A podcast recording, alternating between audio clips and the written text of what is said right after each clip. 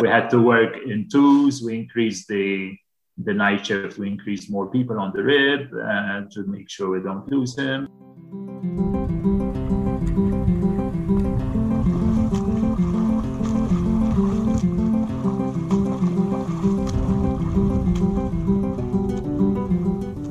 Hello and welcome to Marathon Swim Stories. I'm marathon swimmer and coach Shannon Keegan. Today we get to hear from someone who's found a knack for organizing huge teams to support ultra endurance marathon swimmers. It was months ago that I spoke to Gordon Bugeja, Maltese resident and friend of Neil Ajuice.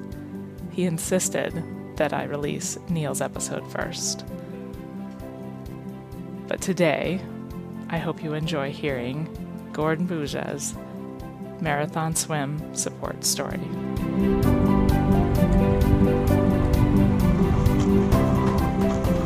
So, thank you so much for being my guest today, Gordon. I'm so excited that, A, that you reached out to me in the first place. It was wonderful to find out what's going on over there in Malta. And I am just thrilled to be able to talk to you today. So tell me. I'm happy to be here. It's been long coming. So yeah. I guess you pushed me into it. So That's right. First off, tell me how do I pronounce your last name? It's Bugeja, but I guess don't worry about it. Gordon is more than fine. So it's Bugeja. Okay, I'll do my best. It's a Maltese surname.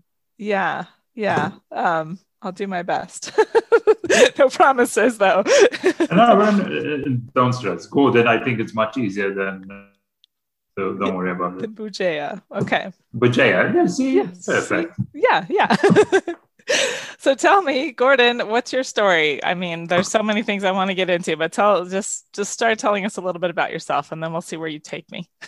Well, Gordon, I'm a Maltese local. I'm 45 years old, and I am married. I have an 8-year-old son who is a passionate swimmer also. So cool. Yes, I think that's in a nutshell who I am as a person. So I guess you're more interested on the swimming side. No, I'm interested in you. Are you? Yeah, okay. Were you a swimmer at all yourself? No, I come from many different backgrounds of sports. Basically, I started athletics. I used to do pole vault. I think when I was much younger. Definitely was great fun to learn a new sport as pole vault. Unfortunately, due to dislocation of a shoulder, I had to move away from pole vault, and I took squash very seriously. And I also represented Malta in the 8 years of playing squash quite intensively, which was great fun also, definitely. It's a sport that gives you quite a lot in a very short period of time. And as always, I always like to try new things. So next was sailing. I was quite passionate on sailing also. I'm doing squash, and I took quite sailing seriously with offshore sailing, quite a lot of racing and boat and also one design sailing. So I went to world championships, took part in offshore famous offshore races. So yeah, had my share, quite a lot of share of time on the water, which was fantastic. So always a passionate of the sea. I'm a diving instructor also, as one of my things I did when I was young. So always was fascinated by the sea. I never took swimming seriously, and then I did a couple of marathons also after sailing. And I said after 3 attempts at the half marathon, I said I should try swimming. And one of the local most famous swims is across the channel between the two, about 6K. And there is where I had a long chat with Neil, and I told him, Neil, it's time to get myself swimming. And in a year and a half, I swam the 6K in a decent time over about 2 hours. So it was quite, for me, successful, and it gave me the thrill I wanted through swimming. So you met Neil. How did you initially? No. Initially, I met Neil through my son, Zach. He started swimming with Neil when Zach was six months old. And he's been swimming with Neil since that age. So he's 8. Now, in the last year, he joined the elite squad of Neil's school. And this year, he's attempting his first challenge of swimming at 2.2 open water swim. So we're looking forward to it in September. Once again, it's all in aid of awareness on using single-use plastic. This is what sort of Neil is focusing. And Zach, my son, and while listening to all the hours of planning the knee swim and that change, I said, I want to do my own challenge, and here we are training 6 weeks to go, and we're looking forward to it. So quite a follow-up also in Malta, and hopefully we'll continue cleaning up our beaches and the rock, and trying to influence people using single-use plastic. So that's a mission always. I love it. That's so fantastic. And it's such a big challenge. I wish we could get to the source, make the corporations not put the plastics out, right? Then we wouldn't have to pick them up. Definitely. And this is sort of while Wave of Change Foundation always supports cleanup, is trying to pass on the message how at least every family, every household can go through their usage and find a couple of items that can be taken off from their shopping list of being single use. If it's a shampoo, if it's a liquid soap, if it's water, if it's something to reduce the amount. And teaching also what to dispose in the sort of the biodegradable trash, because not everything is being selected in the right bag, and it's being then reused in another way. So it's all about teaching, and this is where sort of Wave of Change is pushing in Malta with also education. Yeah, I love that, and I love that your son wants to get involved and do his own swim. Yeah. That's really neat. And that's what sort of I think is all about awareness. And if as parents, was a quite hard sort of a mixed decision. Do we support? Are we pushing too much by letting this sort of a bit of more sort of coverage from the newspaper and journalists? Is he at the right age of sort of being on the spotlight? But until the message is all about trying to reduce single plastic, as both parents were supporting that. So he knows he can stop whenever he wants during his challenge. There is no meant. It's just let's have fun and try to pass the message. Yeah, that's fantastic, Gordon. Good job, Dad. Thank you. It's both parents, not me only. So, and it's all about him until he's enjoying it. So, God bless him. Yeah. So, tell us a little bit you met Neil through your son's school when he was 6 months old. Exactly. He's been swimming with him for all that time. How did you end up getting into this kind of support role? Right. For Neil? So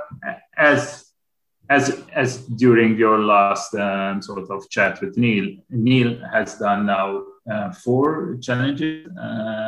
So when he was going to do around Malta, which was a 70K, which was now, I think, 4 years ago, he asked me to be a support rib driver. So I just was a rib driver on that occasion. And immediately, sort of the core team was established, which was Neil, his his partner, which Lara is. And I think they do the challenges all together. They're always together. She's always awake with him. So trust me, I'm sure Neil, if you get the chance, will tell you all about the support he gets from his partner. So, and few other people started gelling from that.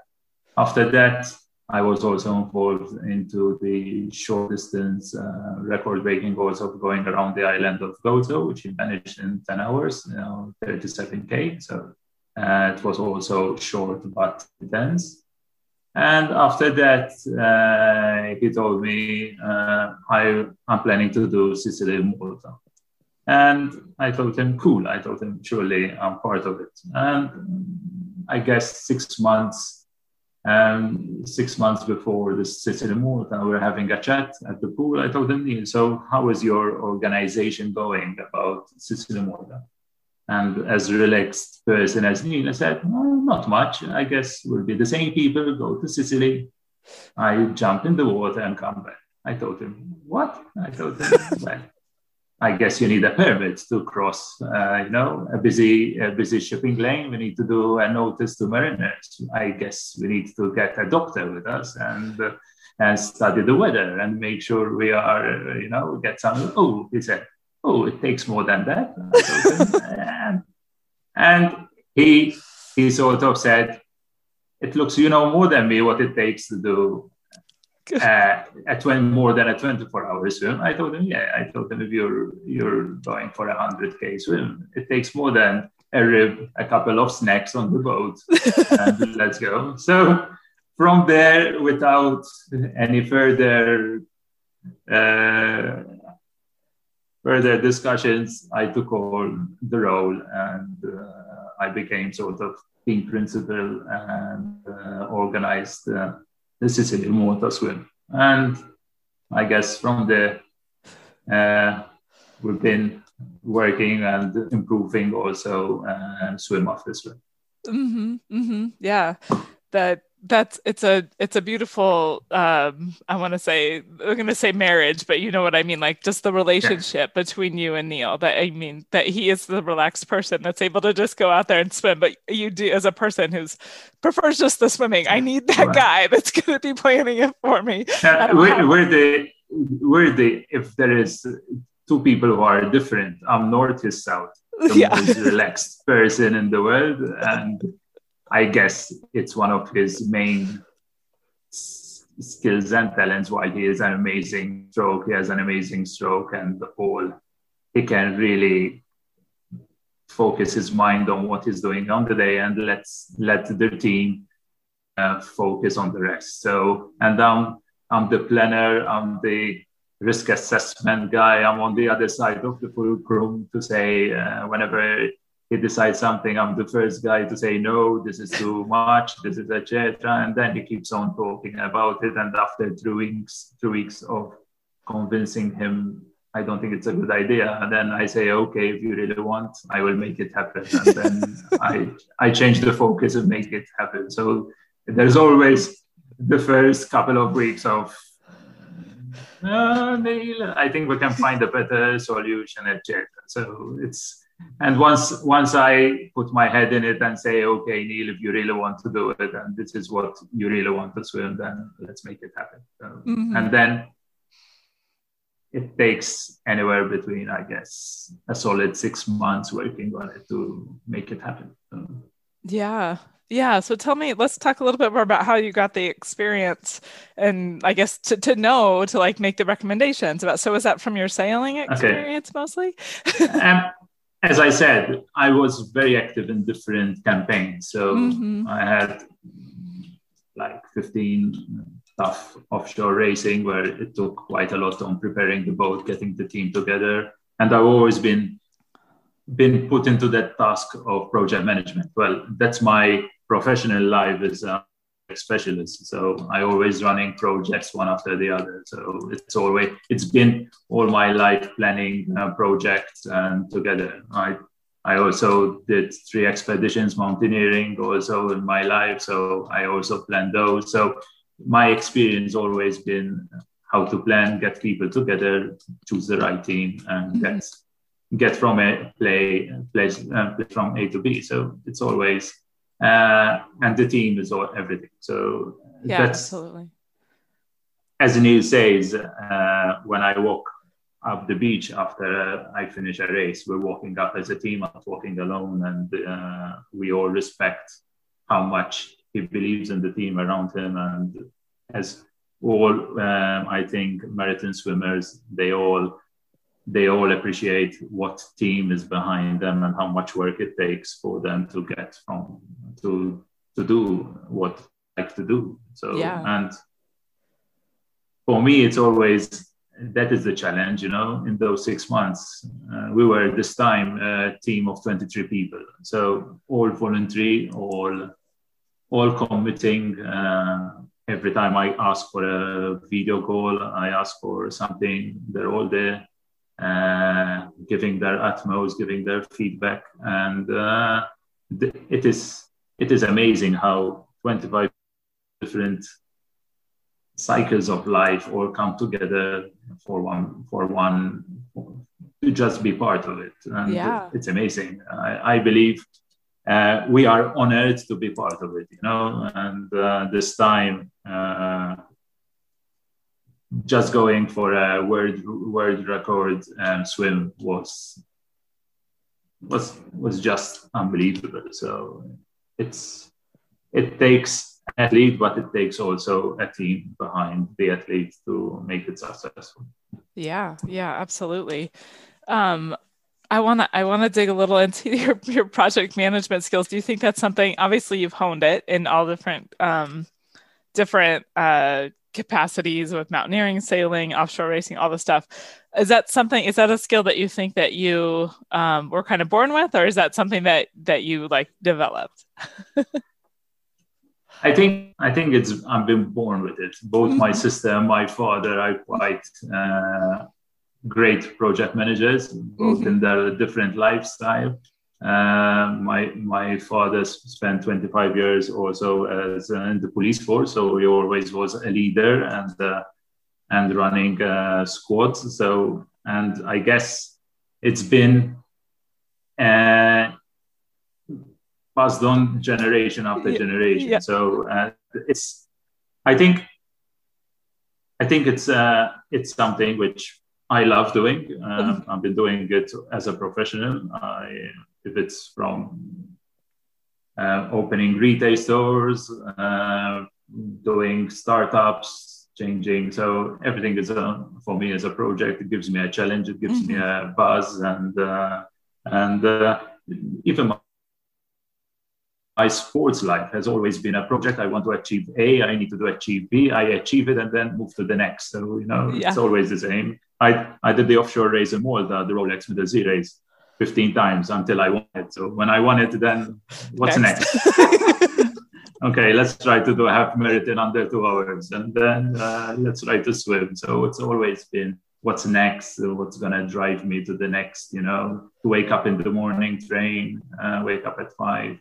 And do the next thing, eat healthy, go to the gym, whatever it is. It's always something that always pushes me to the next, great thing. So yeah.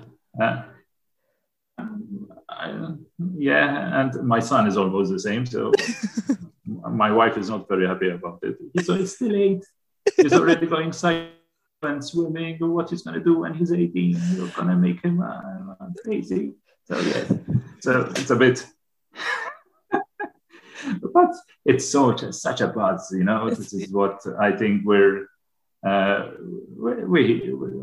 part of it. Yeah, you know, we're just friends. Some of them say you get Gordonized, you know. After a bit, when you spend some time with me, you get a bit of a Gordonized. I need to hang out with you more then.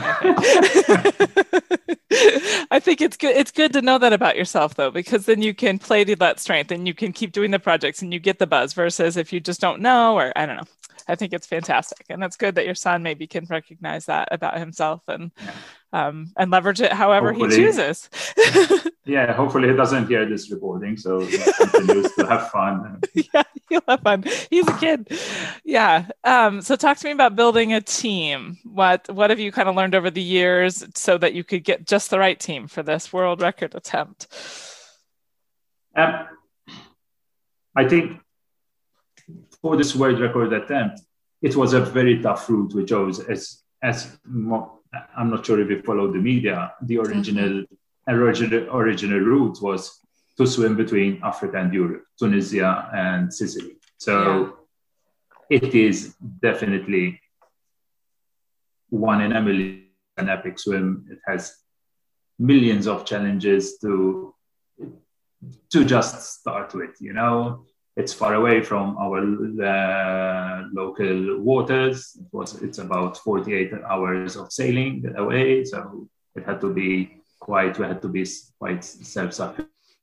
We're crossing one of the busiest shipping lanes, two massive fishing reefs that is very popular for trawling. So the first thing I did is I did a PowerPoint presentation to Neil with all the challenges the swim put in. And from there, I started building who we should need on the team. So to tackle all these different challenges. And so we ended up this time going on this mission sort of with 23 crew. I think 11 are the core crew, which sort of are crucial to be on the boat, and the others are all amazing people who join with their different skill sets and form part of the team. To go 6 days, 23 crew, we needed, we were going to be 4 sailing boats and 10-meter rigid rib with 2 twin engines to do the big, which is the main support vehicle that Neil enjoys. Most swimmers use a kayak, but Neil always, so far, we have worked with having a rigid rib close to him, which is very challenging for the driver to drive a rib 1 meter away from the swimmer, but it gives flexibility. It gives a bigger team to be around him. The core team on a boat is always having a motivator, the feeder, the driver.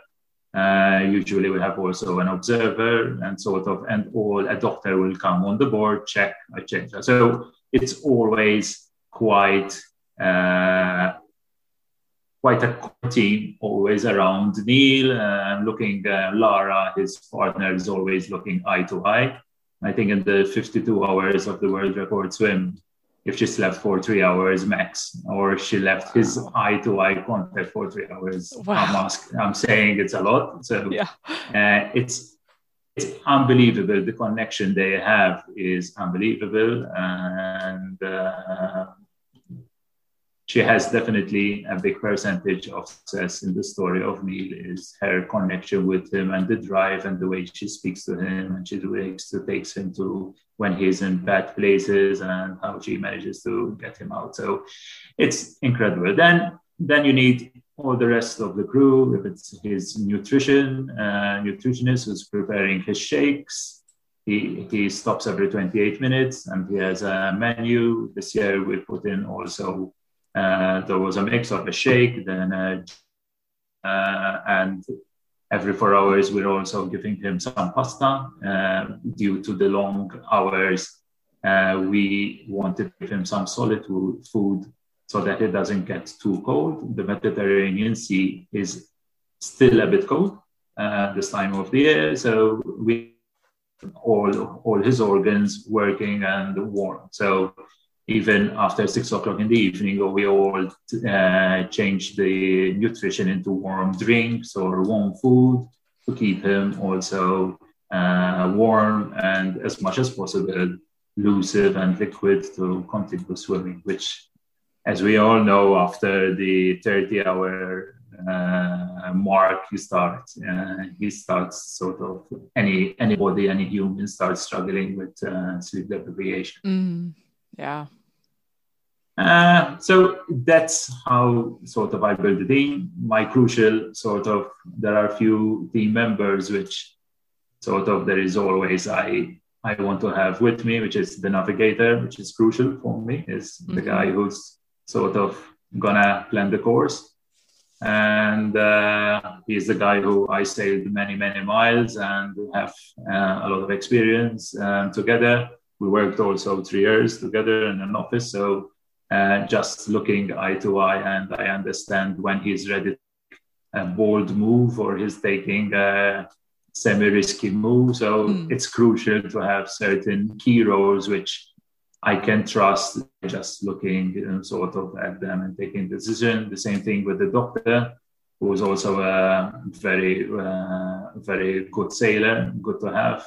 Again, did multiple miles with her as also, and she it's the way sort of certain areas, even when we're planning evacuation plans, we're planning scenario B, A, C, whatever it takes, all the different stuff. We always have someone I can rely that she has experience of medicating on sea, open sea, both in calm weather and not calm weather, both for Neil and another 25 crew. So and you always have to keep in mind that might Neil not hurt and any other of the crew might slip, hit a toe with a cleat, so because, sailing boats all have different ropes and cleats running everywhere. So you need to support the crew as much as the Neil itself, So we had over 6 months, we had different scenarios to help both Neil in every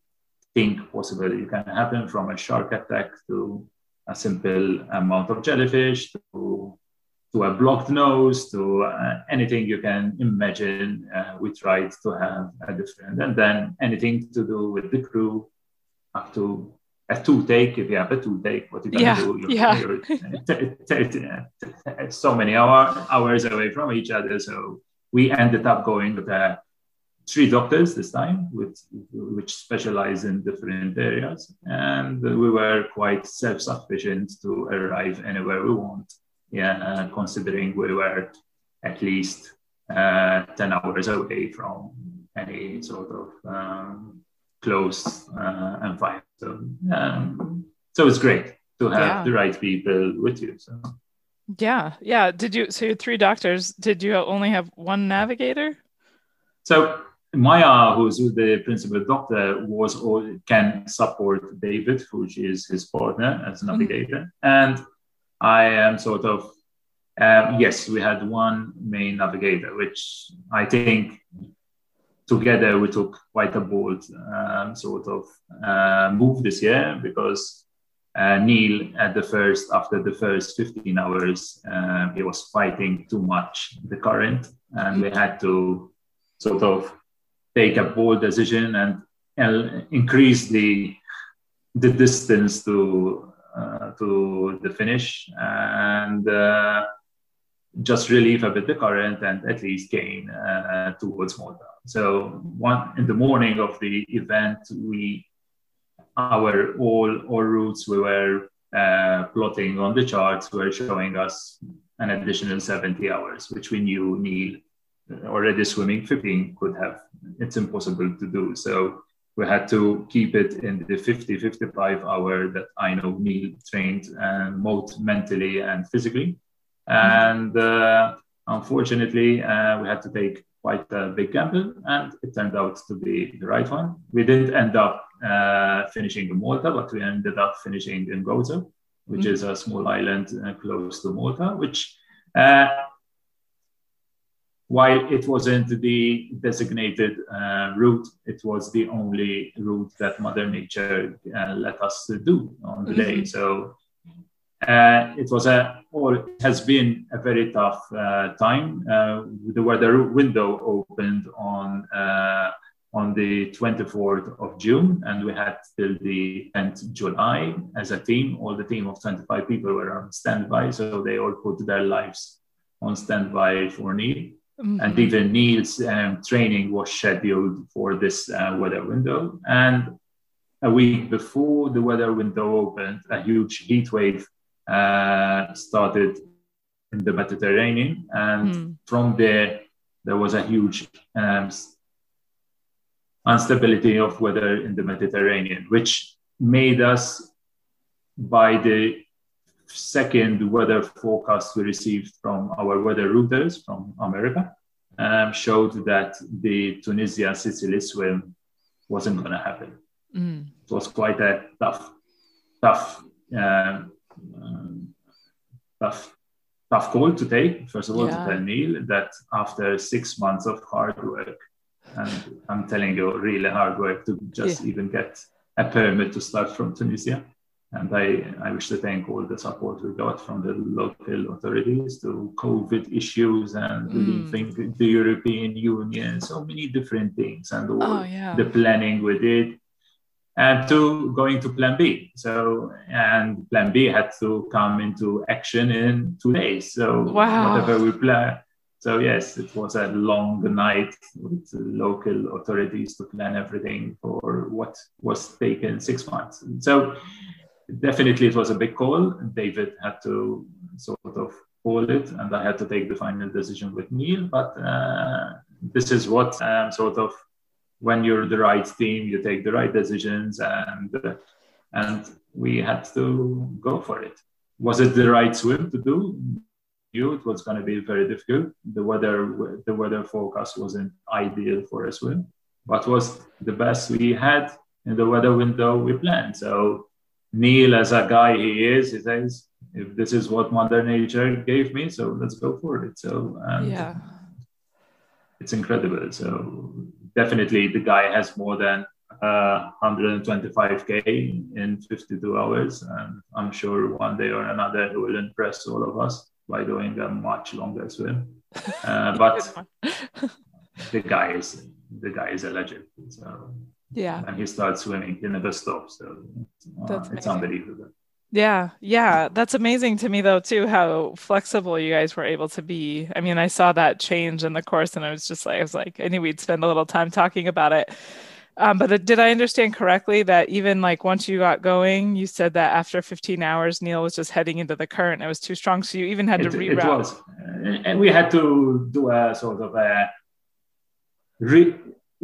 We had to relieve a bit to gain what we call in sailing, it's VMG, velocity made good to where you want to finish. So we had to start doing something to get closer to land and then hope things move when you get closer to land. But so a board decision had to be taken, you know, if not the guy. For the first sort of 15 hours, he did 30K, where usually in 11, he's doing the 40K. He averages about 3K an hour. Is what, 3.2, 3.4. So there is anything between 3 and 3.4. So there were points in 28 minutes, he did 600 meters, you know? So it was... It was brutal. It was brutal to see him, but the guy just kept on swimming. But then we had to take a tough decision is how we're going to try to gain that. So the current was still against him, but at least we're still making some gains. And instead of 600 meters, we're doing 1.3, then every 1.5, 1.6. In 28 minutes. So it started looking good. And from there, we started making ground. Then tough, the first night was all right. We planned that we start the swim at 6:00 in the evening so that the first night is still very fresh. And we knew if we get him through the second night, keep him focused, keep him warm, keep him sort of not too much hallucinating, you know, saying things which he was. Trust me. I believe it. I leave it up to him to tell you what he was saying. And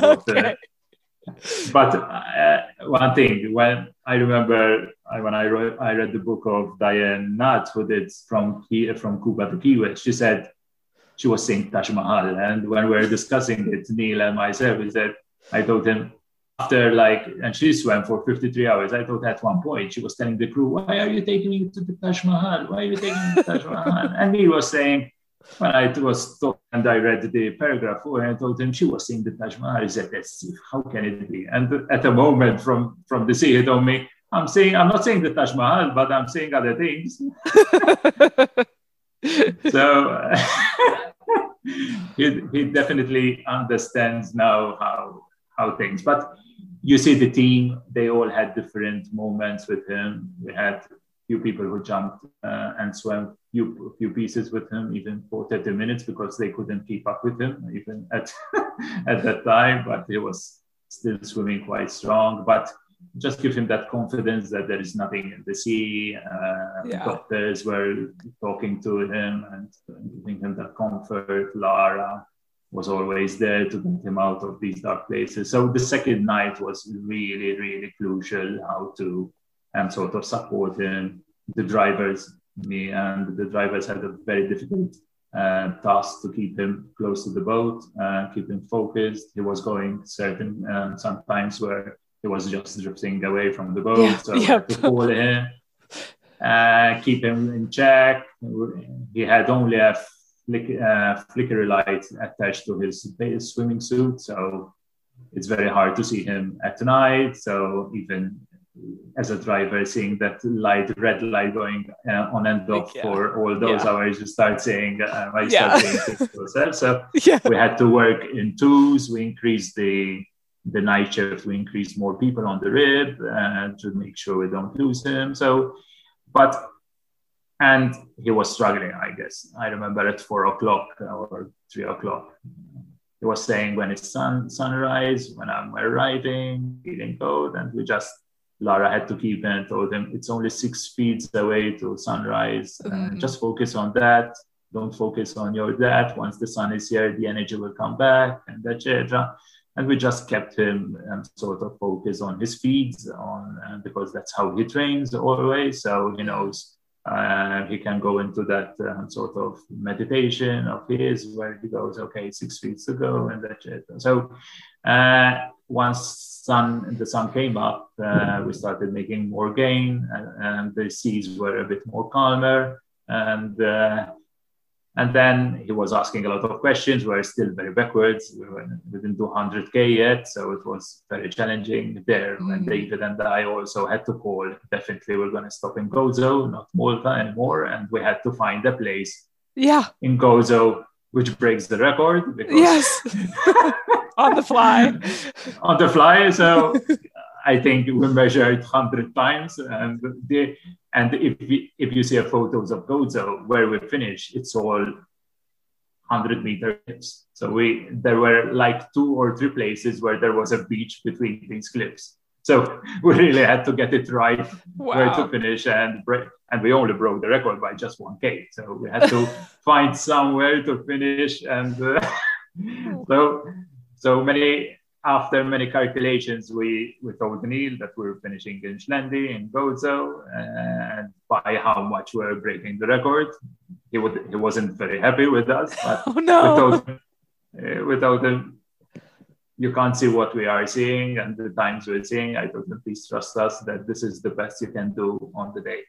And he sort of said, yes, I'm fine.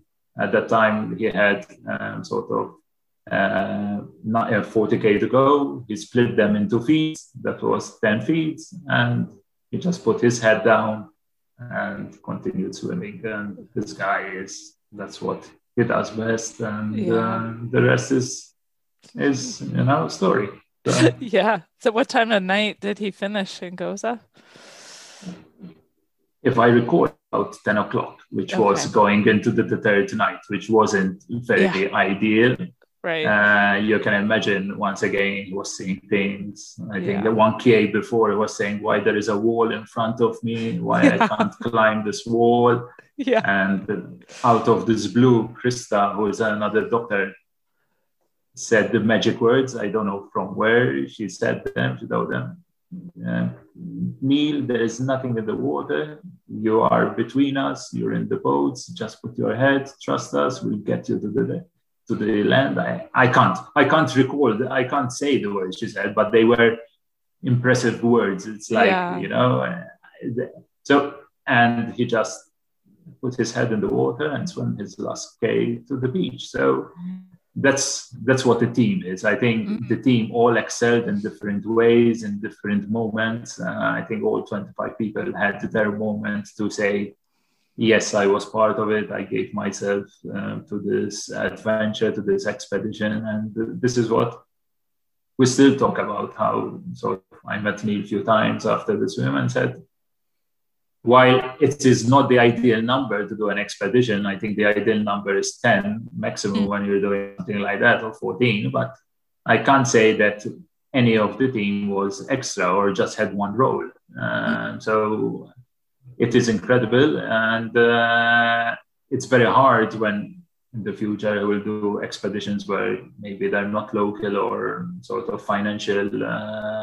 You can't take such a big team or a big expedition. It's hard to decide who to leave behind because they all get their best out at the right time. So it is it is amazing. And I always say we're all voluntary. So even to just all get together and focus on one thing, it's unbelievable for me. Yeah.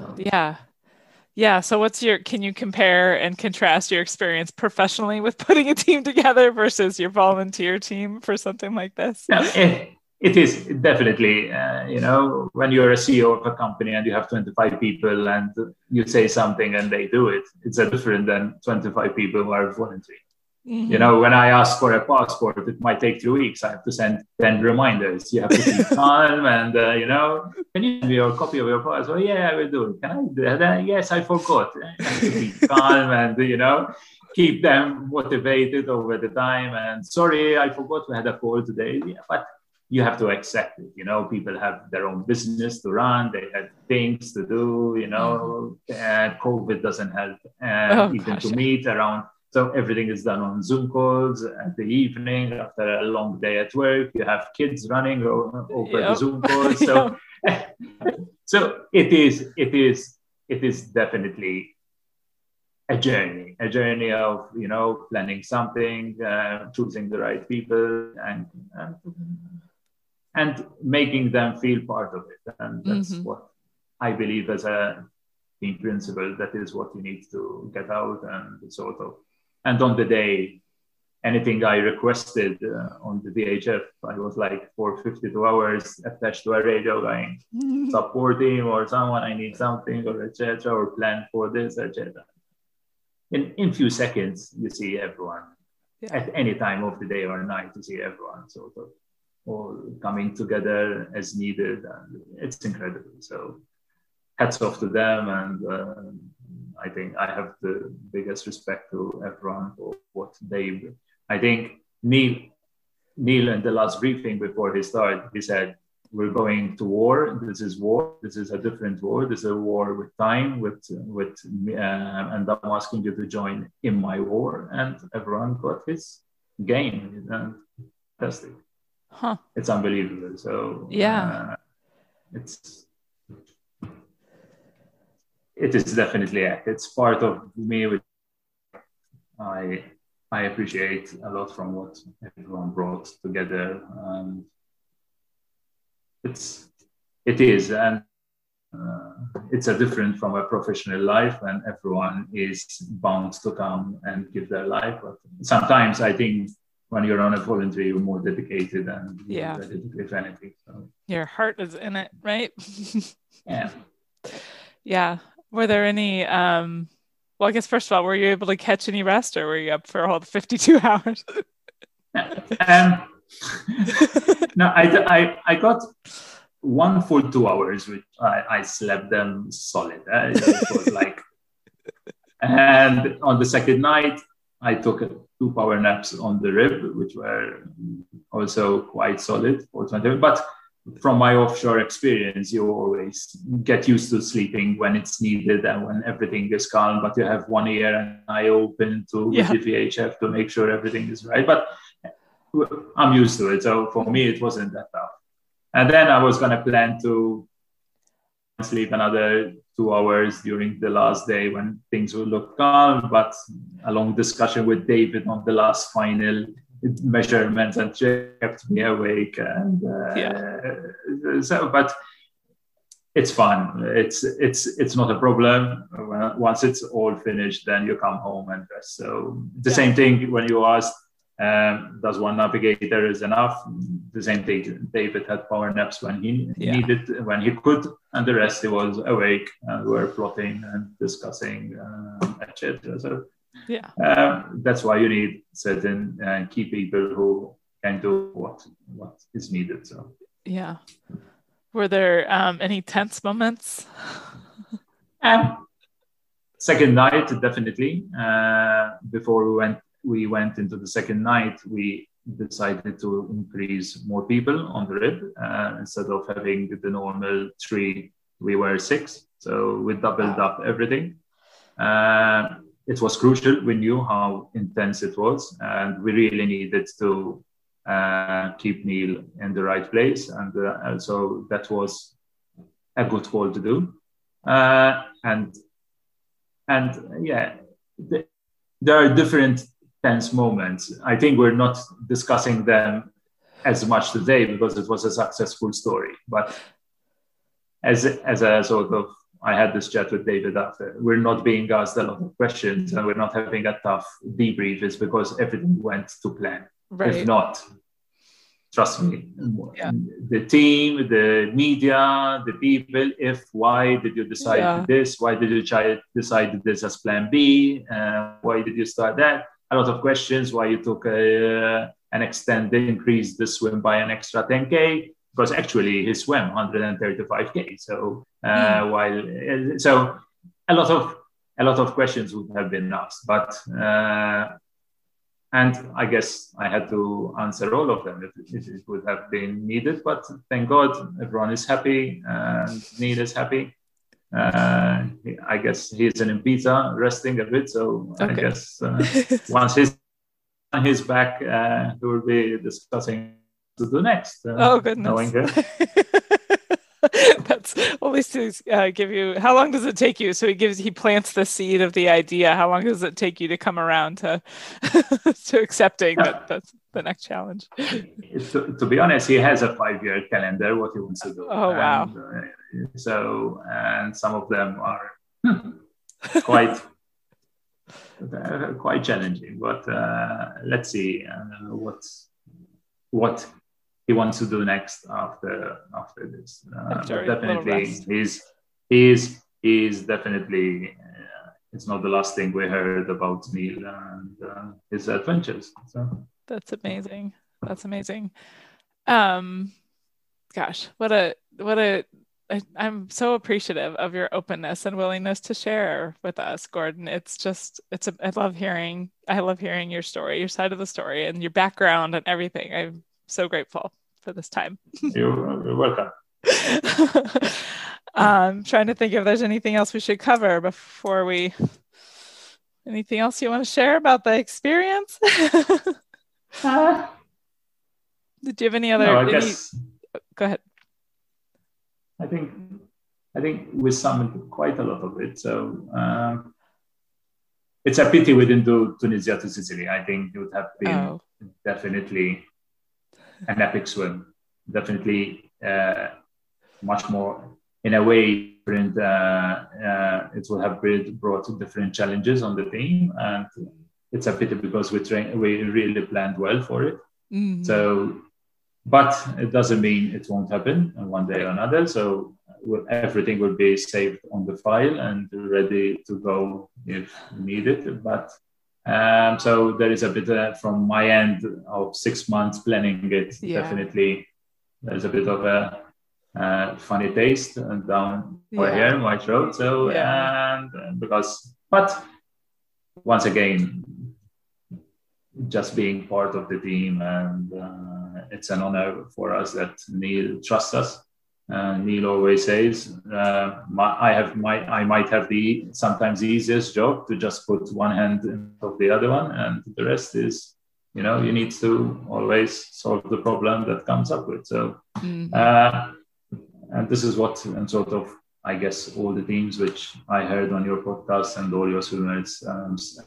So need is a good thing behind them to just focus on what they're doing, because if you get doubts or you've been asked questions, what you want to do, we try to avoid to ask him what you want to do. We have to just do it for him and he focus on his next stroke. Yep. So, yeah. So that's it from my end. I think I thought of one last thing, I guess. I think it's interesting. It's important to point out what you were just kind of describing there with the role Neil has is just a swim. And I mean, I was experiencing this just the other day with going into, I mean, my swim was only like 26 miles and 15 hours, but there's this surrender that you have to do as a swimmer to your crew and to have people that you trust. And like you said, it's an honor to support Neil, but for him and that he trusts you, I think that's a really important thing. I think for some swimmers, it's hard to let go and it can be hard for them to surrender, and that can limit them. So I just wanted to point that out. I think, and to be honest, Neil as a swimmer is an easy person to sort of plan a swim with, because the way he is in nature, the way he trusts the team, the key players, the way he sort of, it makes it easier. There isn't all that sort of hard, deep discussions of, a swimmer wants A and the team thinks B is better. So, I guess you understand what I mean, where sometimes there is a lot of, discussion. So I think it was quite easy to plan a swim with Neil. And I feel it's quite easy. I guess some people, if you have quite maybe tough characters or people who want to do everything themselves and that might feel difficult to plan something. But for me, I think it was always a pleasure. We had a routine Tuesday at 3:00 to have a call. So that was for 6 months. It was our date on a Zoom call. So. And I used to tell him what I succeeded during the week. If it was something basic, if it was something complicated, he would give sort of his input on things he really wants him, the way he wants them himself. And it was sort of, once again, I usually say no. And then after few attempts and he putting it, I surrender and say, okay, I make it happen. So, but by the end, I guess we managed to give him the best possibility to have what he wanted. And I think that's the best thing you can do. Yeah. Well, and that, I mean, and you all get to be part of that and carry that with you. And yes, it's an amazing chapter in our life. So, it's an honor to, I believe our life is all chapters, and we managed to write an amazing chapter. So. Yes. Yeah. And what a book you must have to write there, Gordon. I can't wait till it comes out.